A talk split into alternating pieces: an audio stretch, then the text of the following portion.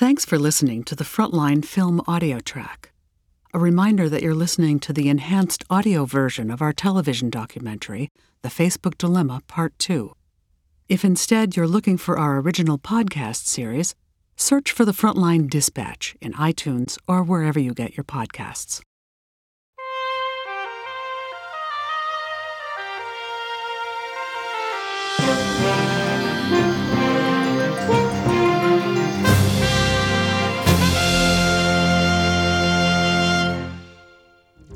Tonight, Frontline's investigation into Facebook continues. There is absolutely no company who has had so much influence on the information that Americans consume. He's the man who connected the world, but at what cost? Polarization was the key to the model. The global threat. This is an information ecosystem that just turns democracy upside down. The 2016 election. Facebook getting over a billion political campaigns. And the company denials. The idea that fake news on Facebook influenced the election in any way, I think, is a pretty crazy idea. Facebook CEO Mark Zuckerberg will testify. And I'm responsible for what happens here. Is Facebook ready for the midterm elections? There are a lot of questions heading into this midterm. The midterm elections on the. I still have questions. If we're going to make sure that in 2018 and 2020 this doesn't happen again. Tonight on Frontline, part two of the Facebook dilemma. Frontline is made possible by contributions to your PBS station from viewers like you. Thank you. And by the Corporation for Public Broadcasting. Major support is provided by the John D. and Catherine T. MacArthur Foundation, committed to building a more just, verdant, and peaceful world. More information is available at macfound.org. The Ford Foundation, working with visionaries on the front lines of social change worldwide at fordfoundation.org. Additional support is provided by the Abrams Foundation, committed to excellence in journalism. The Park Foundation, dedicated to heightening public awareness of critical issues. The John and Helen Glessner Family Trust, supporting trustworthy journalism that informs and inspires. The Wyncote Foundation. And by the Frontline Journalism Fund, with major support from John and Jo Ann Hagler, and additional support from Chris and Lisa Kanan.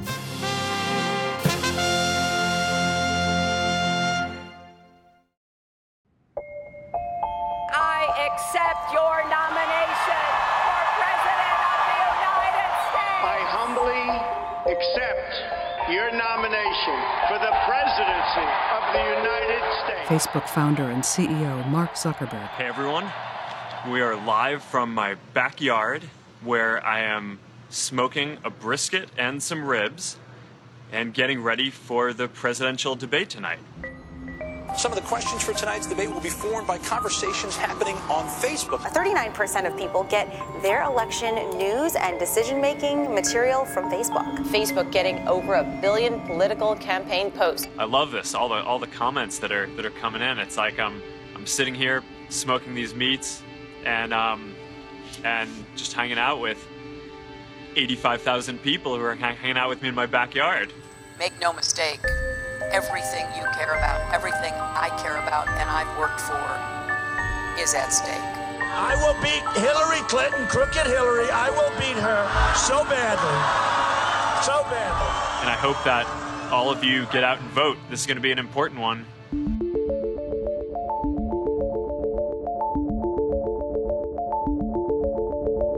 Tonight's broadcast will also include Facebook, which has become a gathering place for political conversation. Thank you. Thank you.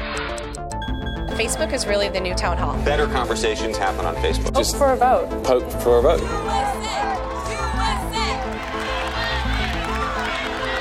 Facebook is the ultimate growth stock. Facebook is utterly dominating this new mobile digital economy. You know, they've been measuring political conversation on Facebook, but things like the most likes, interactions, shares. Hillary Clinton has evaded justice. I thank you for giving me the opportunity to, in my view, clarify. 2016 is the social election.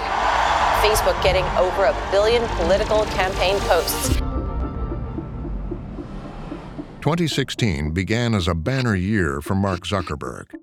His company had become one of the most popular and profitable in the world, despite an emerging dilemma that, as it was connecting billions, it was inflaming divisions. You know, people really forming these tribal identities on Facebook, where you will see people getting into big fights. We've been investigating warning signs that existed as Facebook grew and interviewing those inside the company who were there at the time. Andrew Anker, former Facebook Director of Product Management. We saw a lot of our numbers growing like crazy, as did the rest of the media and the news world in particular.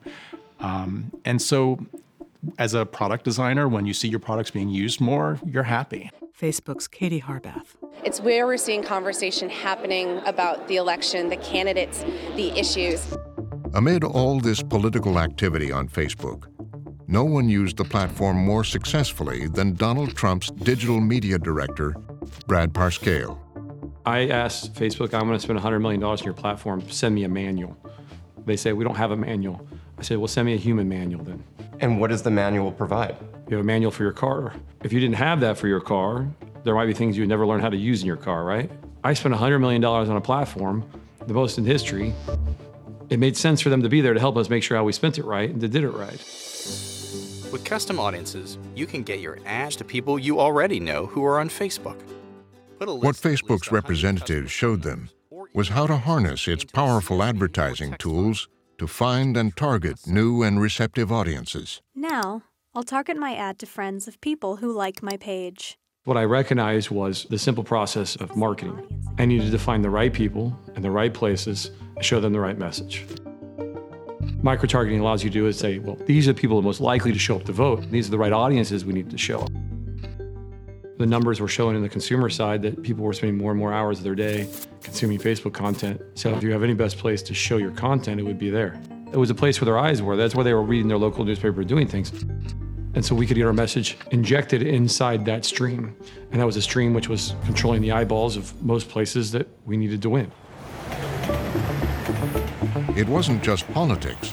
By this time, Facebook was also dominating the news business. 62% of Americans say they get their news from social media sites like Facebook. More than a dozen developers have worked with us to build social news apps, all with the goal of helping you discover and read more news.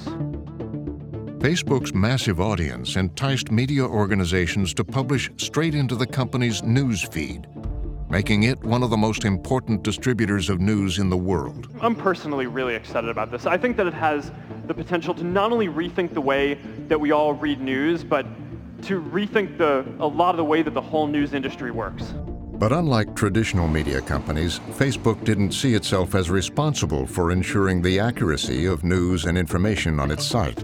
The responsibilities that they should have taken on are what used to be called editing. Atlantic writer Alexis Madrigal. And editors had certain responsibilities for what was going to show up on the first page versus the last page, the relative importance of things that don't relate purely to money and don't relate purely to popularity.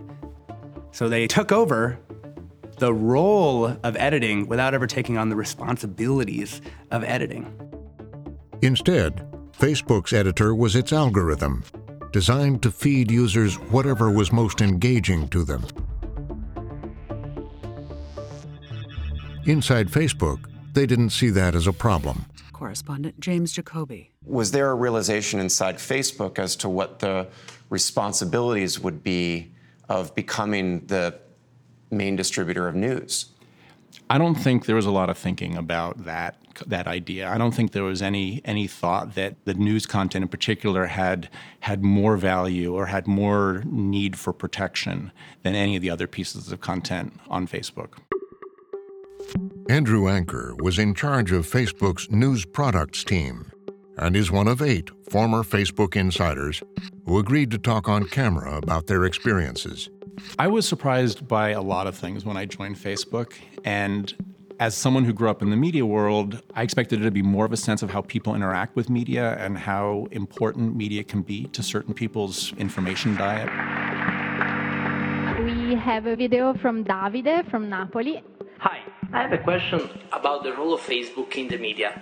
Do you see it as an editor? Thank you very much. Uh, no. You know, we're a technology company, but we're not a media company.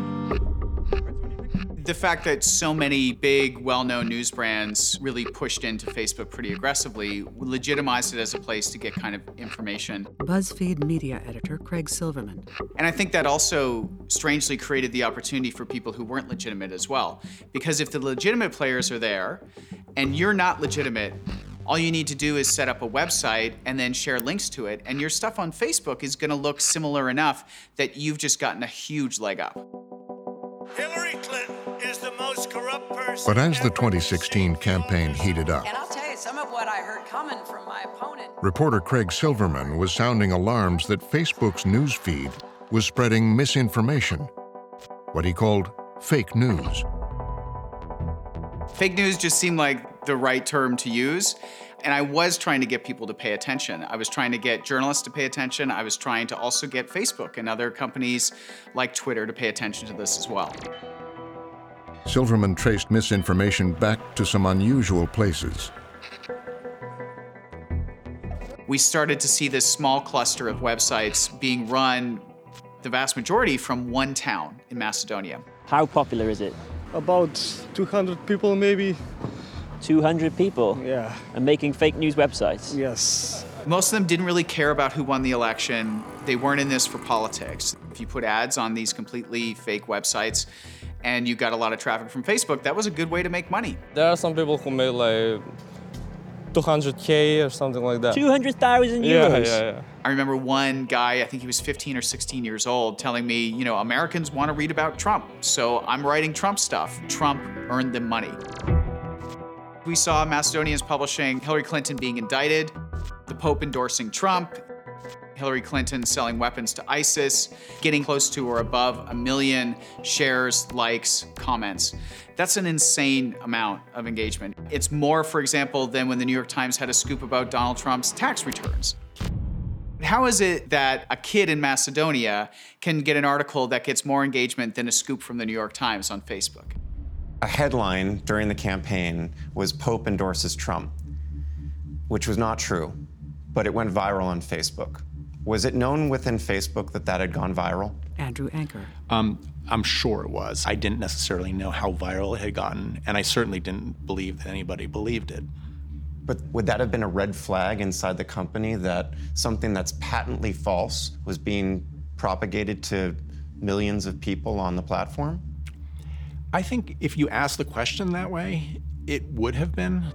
But I think when you ask then the next question, which is the harder and the more important question, was which is so what do you do about it?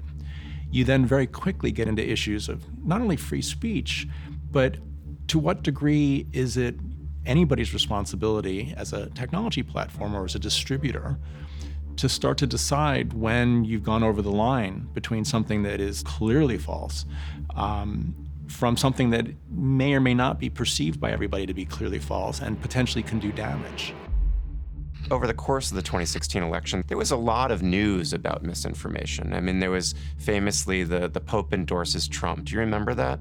Absolutely. I, I wasn't working on these issues at the time, but um, but absolutely, I, I do remember it. Tessa Lyons was chief of staff to Facebook's number two, Sheryl Sandberg, and is now in charge of fighting misinformation. She is one of five current officials Facebook put forward to answer questions. Was there any kind of sense of like, oh my goodness, Facebook is getting polluted with misinformation? Someone should do something about this. There certainly wasn't. There were people who were thinking about it. What I don't think there was a real awareness of internally or, or externally was the scope of the problem and the the right course of action. How could it be surprising that if you're becoming the world's information source, that there may be a problem with misinformation? There was certainly awareness that there could be problems related to news or quality of news. And I think we all recognized afterwards that of all of the threats that we were considering, we focused a lot on threats that weren't misinformation and had underinvested in this one.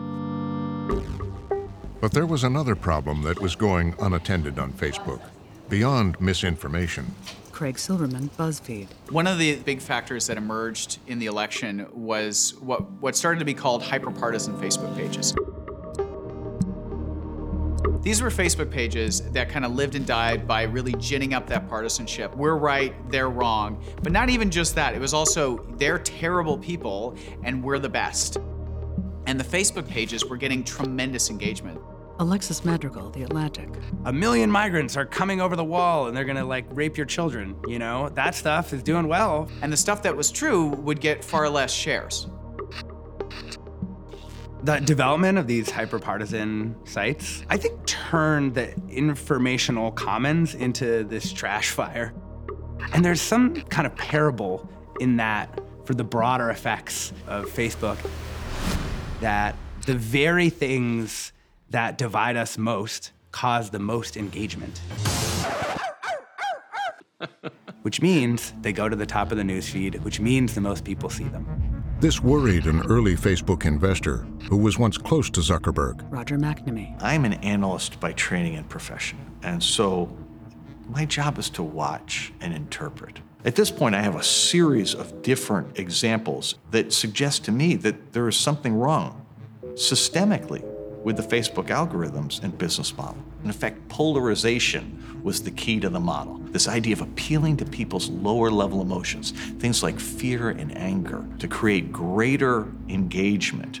And in the context of Facebook, more time on site, more sharing, and therefore more advertising value. I found that incredibly disturbing. Ten days before the election, McNamee wrote Zuckerberg and Sandberg about his concerns.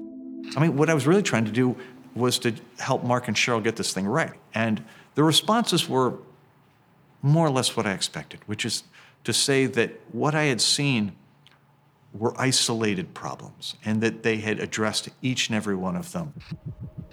I thought Facebook could stand up and say, we're going to reassess our priorities. We're going to reassess the metrics on which we run the company to try to take into account the fact that our impact is so much greater now than it used to be, and that as Facebook, as a company with you know billions of users, we have influence on how the whole social fabric works that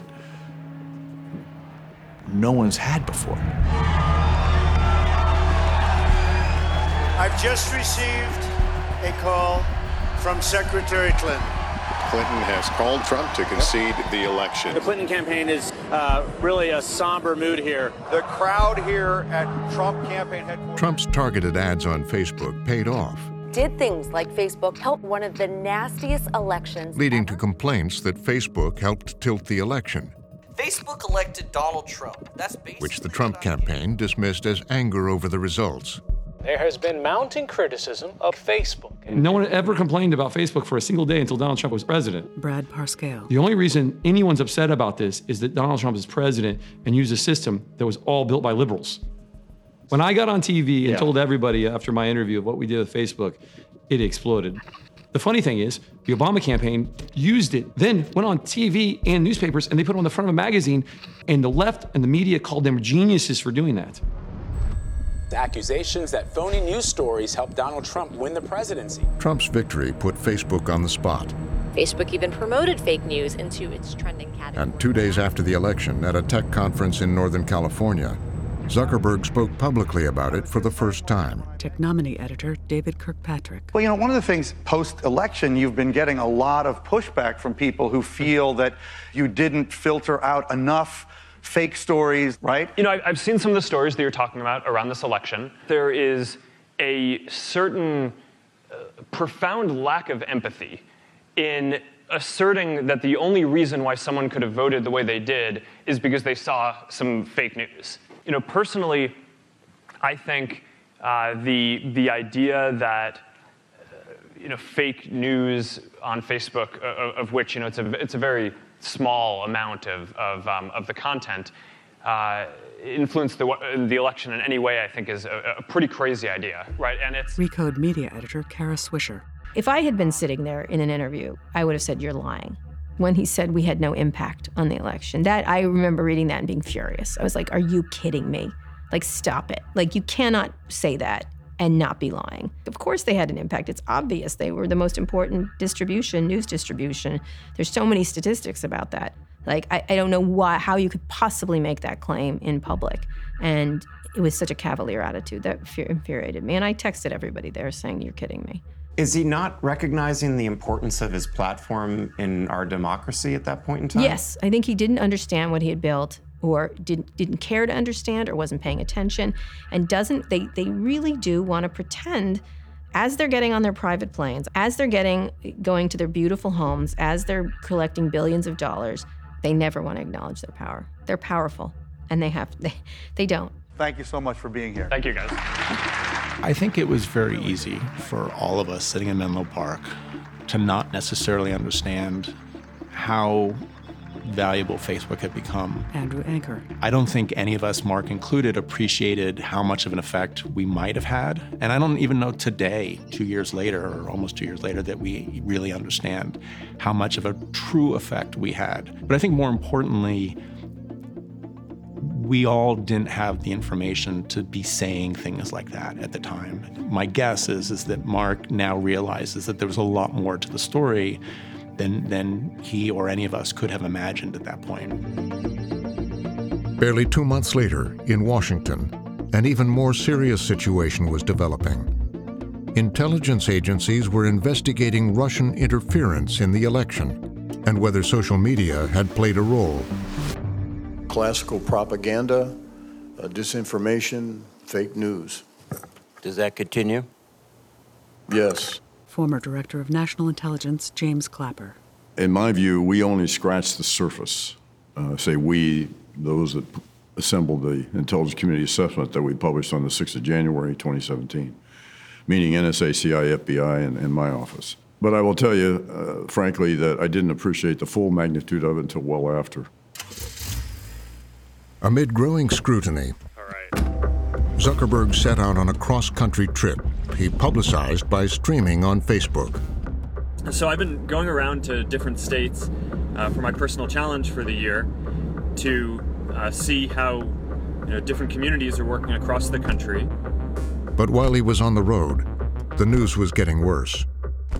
The U.S. intelligence community officially is blaming Russian President Vladimir Putin ordered an influence campaign aimed at the presidential election. Zuckerberg's chief of security, Alex Stamos, had been asked to see what he could find on Facebook servers. We kicked off a big look into the fake news phenomena. Specifically, what component of that might have a Russian part in its origin. They traced disinformation to what appeared to be Russian government linked sources. So, what was it like bringing that news to others in the company and up to Mark and Sheryl, for instance? Uh, you know, we had a big responsibility in the security team to, to educate the right people about what had happened without being kind of overly dramatic it's kind of hard as a security person to balance that, right? Like everything seems like an emergency to you. Um, but in this case, it really was, right? This really was a situation in which uh, we saw the tip of this iceberg and we knew there was some kind of iceberg beneath it. Stamos expanded his investigation to look at how the Russian operation may have also used Facebook's targeted advertising system. So, what we did is we then decided we're going to look at all advertising and see if we can find any strange patterns that might link them to Russian activity. So we enlisted huge parts of the company. We kind of dragooned everybody into one big unified team. So you have people in a war room working 70, 80 hour weeks, billions of dollars of ads, hundreds of millions of pieces of content. Uh, and by kind of a painstaking process of going through thousands and thousands of false positives, uh, eventually found this large cluster that we were able to link to the Internet Research Agency of St. Petersburg. It was one of the same groups that had been using Facebook to spread disinformation in Ukraine three years earlier. This time, using fake accounts, Russian operatives had paid around $100,000 to run ads that promoted political messages and enticed people to join fake Facebook groups. What the Internet Research Agency wants to do is they want to create the appearance of legitimate social movements. So they would create, for example, a pro immigration group and an anti immigration group. And both of those groups would be almost caricatures of what those two sides think of each other. And their goal of running ads were to find populations of people who are open to those kinds of messages to get them into those groups and then to deliver content on a regular basis to, to drive them apart. Really, what the Russians are trying to do is to find these fault lines in US society and amplify them and to make Americans not trust each other. In September 2017, nearly a year after the election, Zuckerberg announced on Facebook what the company had found. We are actively working with the US government on its ongoing investigations into Russian interference. We've been investigating this for many months now, and for a while we had found no evidence of fake accounts linked to Russian uh, linked to Russia running ads. And when we recently uncovered this activity, we provided that information to the special counsel. We also briefed Congress, and this morning I directed our team to provide the ads we've found to Congress as well. Senator Mark Warner. We do know that Facebook related posts touched about 150 million Americans that were posts that originated uh, either through Russian fake accounts or through paid advertising uh, from the Russians. But the paid advertising was really a relatively small piece of the overall problem. The much bigger problem was the ability for someone to say they were James in Washington, D.C., but it was actually Boris in St. Petersburg creating a fake persona that would generate followers, and then they would seed it with uh, the fake information and the false news and the political content. One account was set up to try to rally the Muslim community in, in Texas. Another was an attempt to kind of rally the right wing in Texas. They created an event.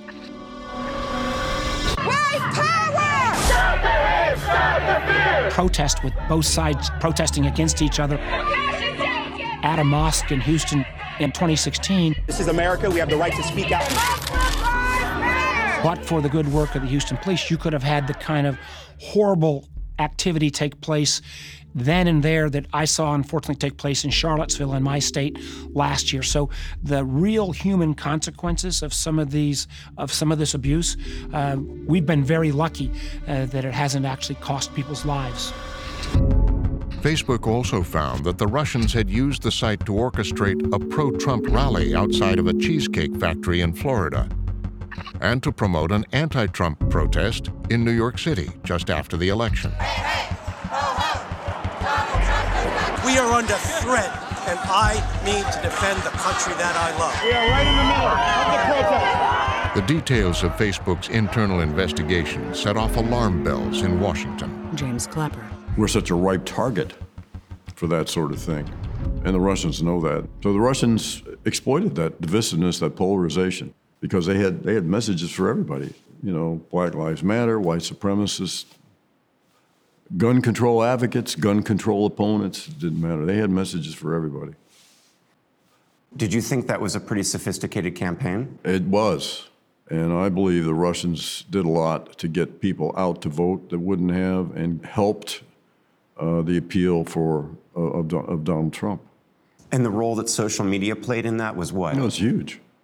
I mean, it's it's really quite both ingenious and evil to to attack a democratic society in that manner.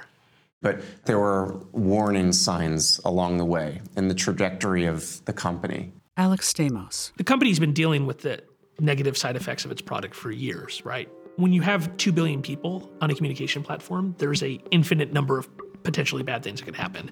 The tough part is trying to decide where you're going to put your focus.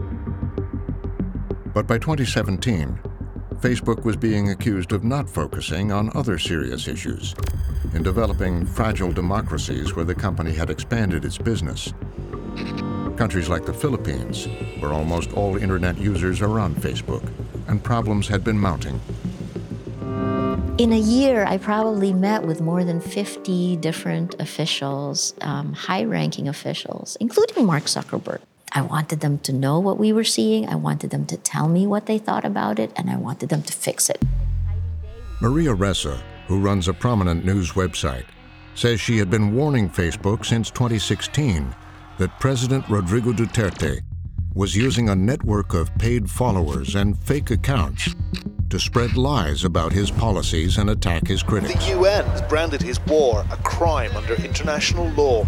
Especially critics of his brutal war on drugs, which has taken an estimated 12,000 lives. Human Rights Watch has called government sanctioned butchery. President Duterte was targeting anyone who questioned the drug war, anyone who questioned the alleged extrajudicial killings, anyone on Facebook who questioned that would get brutally bashed. We're protected by the Constitution. We've been stripped of those protections online. Ressa herself would eventually come under attack. They were attacks on the way I looked, the way I sounded, that I should be raped, that I should be killed. We gave it a name patriotic trolling, online state sponsored hate that is meant to silence, meant to intimidate. So, this is an information ecosystem that just turns democracy upside down. And where lies are prevalent. Where lies are truth. She traced the disinformation to a network of 26 fake accounts and reported it to Facebook at a meeting in Singapore in August of 2016. What were you asking them to do? Exactly what every news group does, which is take control and be responsible for what you create. Were you given an explanation as to why they weren't acting? No. No. I think Facebook walked in to the Philippines and they were focused on growth. What they didn't realize is that countries like the Philippines, countries where institutions are weak, where corruption is rampant, these countries don't have the safeguards. And what happens when you bring everyone onto a platform and do not exercise any kind of rules, right? If you don't implement those rules beforehand, you're going to create chaos. There's a problem in the Philippines. We've heard about it from people on the ground there that Facebook has been to some degree weaponized by the Duterte regime there. What are you doing to to stem this problem in the Philippines? One thing we're trying to do anytime that we think there might be a connection between violence on the ground and online speech, the first thing for us to do is actually understand the landscape. Monika Bickert is Facebook's head of global policy and worked for the Justice Department in Southeast Asia there's a, a fundamental question, which is what should our role be? And as we're identifying misinformation, should we be uh, telling people what we're finding? Should we be removing that content? Should we be downranking that content? And we now have a team that is focused on how to deal with exactly that sort of situation. In April, Facebook created a news verification program and hired Ressa's organization as one of its fact checkers, though she says the problems are ongoing. The company ultimately took down the accounts Ressa identified and just last week removed dozens more. I think what is happening is that this company is way in over its head in terms of its responsibilities. Zeynep Tufekci. It's way in over its head in terms of what power it holds. The idea isn't that it's just like you magically add Facebook and horrible things happen, but you have Facebook as this effective gasoline to simmering fires. Elsewhere in the region, Buddhists are inciting hatred and violence against Muslims through social media and mainstream. Facebook was also being used to fan ethnic tensions, with even more dire consequences. Violence between Buddhists and Muslims is continuing. Misinformation, disinformation, rumors, extremist propaganda, all kinds of bad content. For several years, David Madden a tech entrepreneur living in Myanmar, as well as journalists and activists, had been warning Facebook that the Muslim minority there was being targeted with hate speech.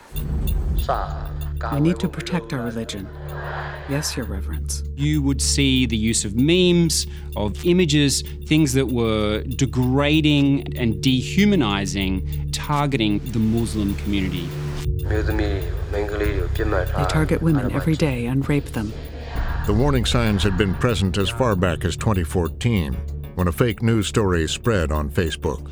Reports later proved to be false that some Muslim men had raped a Buddhist woman was shared on Facebook. An angry mob of about 400 surrounded the Sun tea shop, shouting and throwing bricks and stones. Two people died in the incident. One Buddhist and one Muslim were killed in riots today. I was really concerned that the seriousness of this was not understood. And so I made a presentation at Facebook headquarters in May of 2015. I was pretty explicit about the state of the problem. I drew the analogy with what had happened in Rwanda, where radios had played a really key role in the execution of this genocide. And so I said, Facebook runs the risk of being in Myanmar what radios were in Rwanda. That this platform could be used to foment hate and to incite violence. What was the reaction to that at Facebook? I got an email shortly after that meeting to say that what had been discussed at that meeting had been shared internally and apparently taken very seriously. The violence intensified. Massive waves of violence that displaced over 150,000 people. And in early 2017, Madden and other local activists had another meeting with Facebook.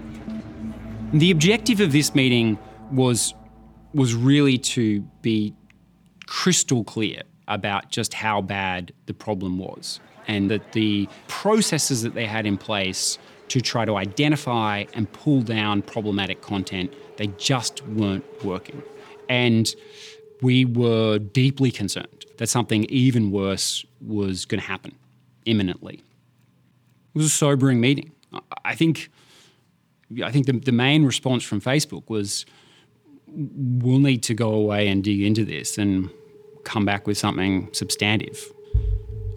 The thing was, it never came. How do you know that? We can look at the evidence on the ground. What we've seen here tells us a story of ethnic cleansing, of driving Muslims out of Myanmar. The United Nations would call the violence in Myanmar a genocide and found social media, and Facebook in particular, had played a significant role. UN Special Rapporteur Yang Hee Lee. The ultranationalist Buddhists have their own Facebooks and really inciting a lot of violence and hatred against ethnic minorities. Facebook has now turned into a beast than what it was uh, originally intended to be used. I'm curious what it's like when the UN comes out with a report that says that Facebook played a significant role in a genocide. What's that like for you running content policy at Facebook? Monika Bickert. Well, this would be important to me, even if I didn't work at Facebook, given my background. My background is as a federal prosecutor, and I worked specifically in Asia and specifically on violent crimes against people in Asia. So something like that really hits home to me. Facebook was warned as early as 2015 about uh, the potential for a really dangerous situation in Myanmar. What went wrong there? Why was it so slow? We met with civil society organizations in Myanmar far before 2015. Uh, this is an area where we've been focused. I think what we've learned over time is it's important for us to build the right technical tools that can help us find some of this content and also work with organizations on the ground in a real time fashion. We are in the process of building those relationships around the world on a much deeper level so that we can stay ahead of any kind of situation like that. In the past year, Facebook says it's taken down problematic accounts in Myanmar, hired more language experts, and improved its policies. Should there be any liability or any legal accountability for a company like Facebook when something so disastrous goes wrong on your platform? Well, there's all sorts of accountability, but probably the group that holds us the most accountable are the people using the service. If it's not a safe place for them to come and communicate, they are not going to use it. We are working here in Menlo Park in Palo Alto, California, to the extent that some of these issues and problems manifest in other countries around the world, we didn't have sufficient information and a pulse um, on what was happening in Southeast Asia. Naomi Gleit is Facebook's second longest serving employee.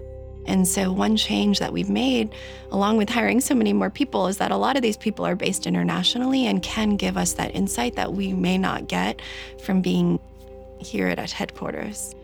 I'm trying to understand, you know, the, the choices that are made.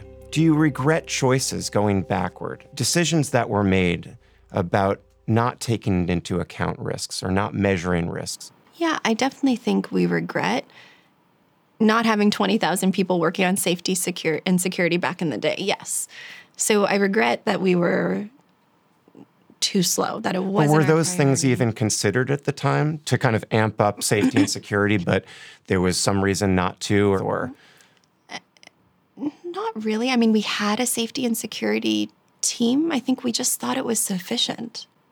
I just, it, it's not that we were like, wow, we could do so much more here and decided not to. I think we, we just didn't, again, we were just a bit idealistic. David Madden. Facebook has created this platform that in many countries, not just Myanmar, has become the dominant information platform. And it has an outsized influence in lots of countries. That comes with a lot of responsibility. Using social media, rumours of alleged Muslim wrongdoing spread fast. Many of those countries are wrestling with some pretty big challenges, tensions between groups within countries. And we have seen this explode into what Mark Zuckerberg would call real world harm, what others would just call violence or death.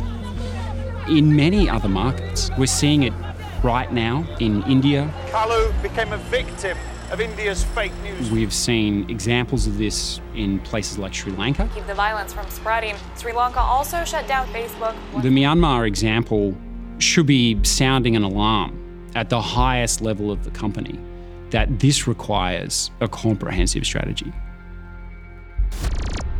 But it would be far from Myanmar and a very different kind of problem that would cause an international uproar over Facebook. Cambridge Analytica and its mining of data on millions of Americans for political purposes. Cambridge is alleged to have used all this data from tens of millions of Facebook users. Scandalo Cambridge Analytica, Facebook. Cambridge Analytica. It was a scandal over how Facebook failed to protect users' data, exposed by a whistleblower named Christopher Wylie. Wylie. He was able to come forward and say, I can prove this. He said that Facebook knew that a political consulting firm he'd worked for, Cambridge Analytica, had been using the personal data of more than 50 million users to try to influence voters.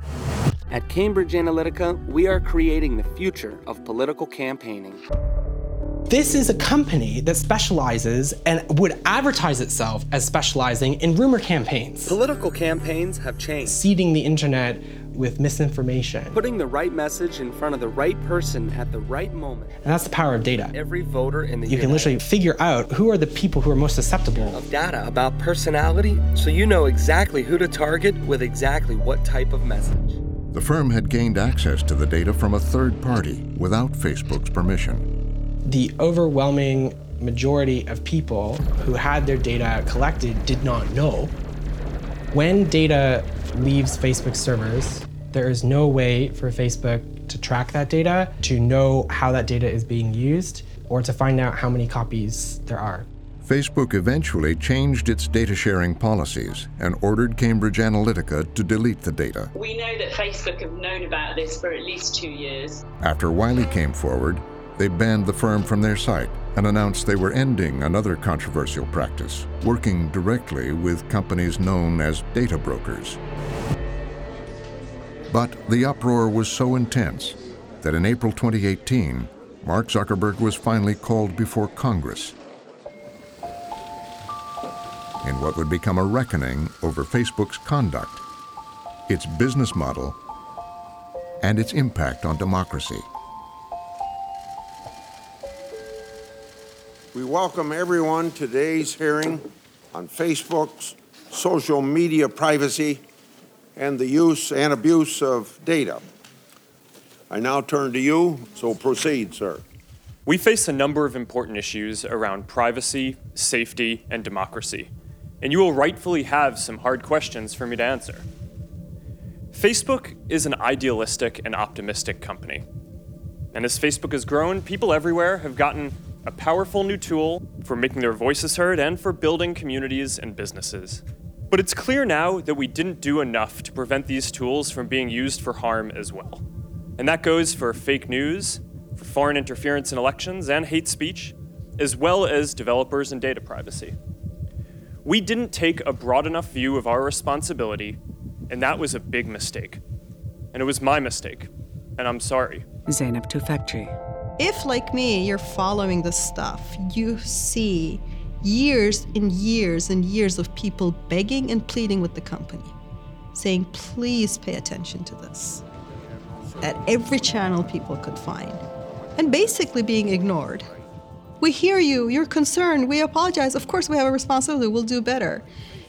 And the public record here is that they are a combination of unable and unwilling to grasp and deal with this complexity. You may decide, or Facebook may decide, it needs to police a whole bunch of speech um, that I think America might be better off not having policed by one company that has a really big and powerful platform. Senator, I think that this is a really hard question. And I think it's one of the reasons why we struggle with it. These are very, very powerful corporations. They do not have any kind of traditional democratic accountability. Former Facebook security chief Alex Stamos.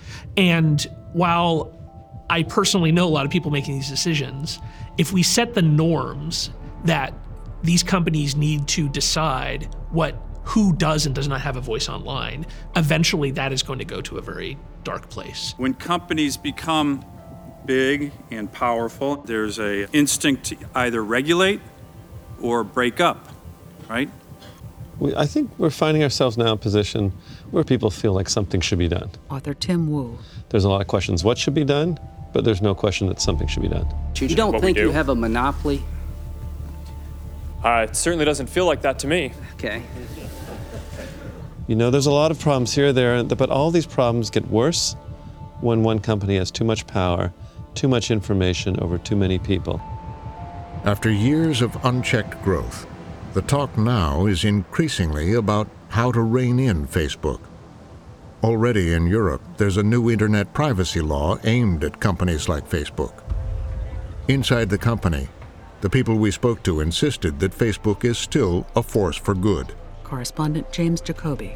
Has there ever been a minute where you've questioned the mission, you know, internally, whether anyone has taken a second to step back and say, all right, has this blinded us in some way? Have you had a moment like that? Um, I still continue to firmly believe in the mission. But in terms of stepping back, in terms of reflecting, absolutely. But that isn't on the mission. The reflection is really about how can we do a better job of minimizing bad experiences on Facebook. Why wasn't that part of the metric earlier in terms of how do you minimize the harm? You know, it's possible that we could have done more sooner, and we haven't been as fast as we needed to be. That line was repeated by all the current officials Facebook put forward to answer questions. We've been too slow to act on. I think we were too slow. We didn't see it fast enough. We were too slow. Mark has said this that we have been slow. One of my greatest regrets in running the company is that we were slow in identifying the Russian information operations in 2016. And we're going to take a, a, number of measures from building and deploying new AI tools that take down fake news to growing our security team to more than 20,000 people. The goal here is to deep dive on the market nuances there. The company says it's now investing resources and talent to tackle a range of problems, from the spread of hate speech to election interference even if we can't do fact checking, if we can do more work around the programmatic aspect of it. This is part of the team tackling the spread of misinformation around the world, led by Tessa Lyons. Um, the elections integrity team has a framework for how they're thinking about secondary languages in each country. And I feel like from the misinformation side, we've mostly prioritized primary languages. It's a problem the company admits it is a long way from solving. Um, the next thing is about the Arabic fact checking project. I think the main blocker here is potentially getting a, a fact checker that can cover an entire region. You know, I came into this job asking myself, how long is it going to take us to solve this? And the answer is this isn't a problem that you solve, it's a problem that you contain. Awesome. Uh, next segue into upcoming launches. In advance of next week's midterms, Facebook has mobilized an election team to monitor false news stories and delete fake accounts that may be trying to influence voters. Nathaniel Gleicher runs the team. There are going to be actors that are going to try to manipulate that public debate. And How do we figure out what are the techniques they're using and how do we make it much harder? Is there going to be real time monitoring on election day of what's going on on Facebook and how are you going to actually find things that may sow distrust in the election? Absolutely. We're going to have a team on election day focused on that problem. And one thing that's useful here is we've already done this in other elections. And you're confident you can do that here? I think that, yes, I'm confident that we can do this here. Gleicher says his team continues to find foreign actors using the platform to spread disinformation. Iran was revealed to be a new player in worldwide disinformation campaigns. And on top of this, we. And less than two weeks ago, federal prosecutors announced they'd found evidence that Russian operatives have been trying to interfere in next week's election. What is the standard that the public should hold Facebook to in terms of solving some of these seemingly enormous problems? I think the standard, the responsibility, um, what I'm focused on is amplifying good and minimizing the bad. And we need to be transparent about what we're doing on both sides. And, you know, I think this is an ongoing discussion.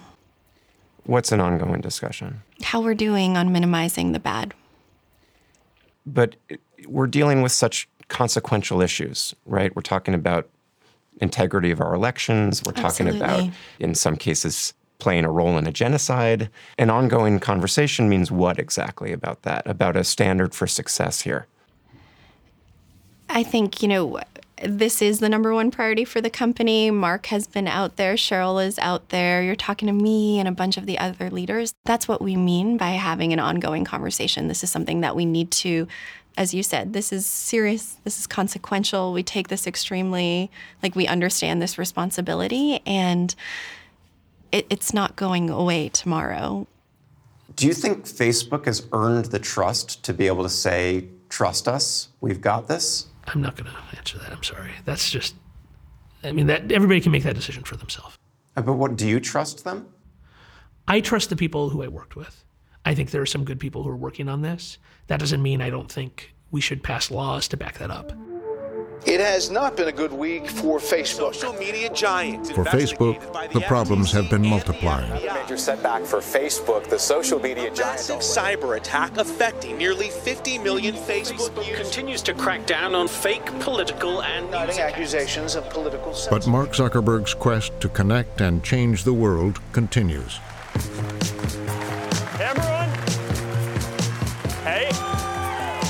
Welcome to F8! This has been an intense year. I can't believe we're only four months in.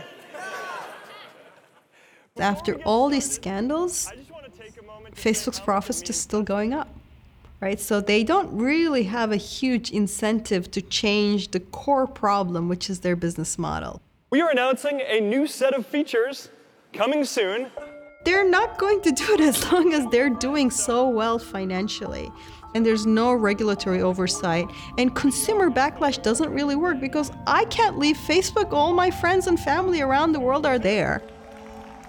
You might not like the company, you might not like its privacy policies, you might not like the way its algorithm works, you might not like its business model. But what are you going to do? Now, there's no guarantee that we get this right. This is hard stuff. We will make mistakes, and they will have consequences, and we will need to fix them. As he has since the beginning, he sees Facebook, his invention, not as part of the problem, but the solution. So if you believe, like I do, that giving people a voice is important, that building relationships is important, that creating a sense of community is important, and that doing the hard work of trying to bring the world closer together is important, then I say this we will keep building.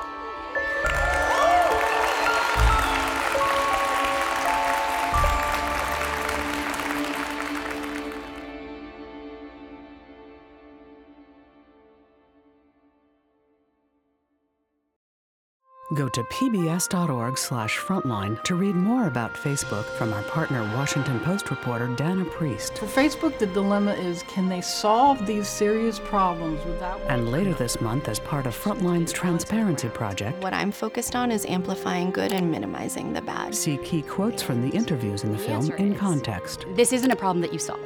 It's a problem that you contain. Connect to the Frontline community at pbs.org/frontline. Frontline is made possible by contributions to your PBS station from viewers like you. Thank you. And by the Corporation for Public Broadcasting. Major support is provided by the John D. and Catherine T. MacArthur Foundation, committed to building a more just, verdant, and peaceful world. More information is available at macfound.org. The Ford Foundation, working with visionaries on the front lines of social change worldwide at fordfoundation.org. Additional support is provided by the Abrams Foundation, committed to excellence in journalism. The Park Foundation, dedicated to heightening public awareness of critical issues. The John and Helen Glessner Family Trust, supporting trustworthy journalism that informs and inspires. The Wyncote Foundation. And by the Frontline Journalism Fund, with major support from John and Jo Ann Hagler, and additional support from Chris and Lisa Kaneb.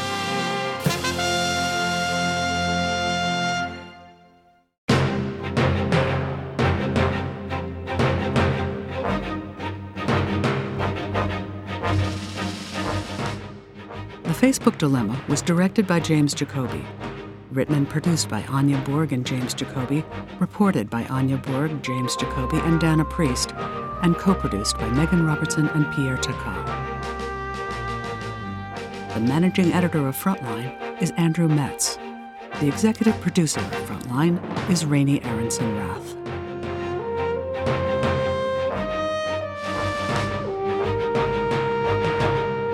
Order Frontline's The Facebook Dilemma on DVD, visit Shop PBS or call 1 800 PLAY PBS. This program is also available on Amazon Prime Video.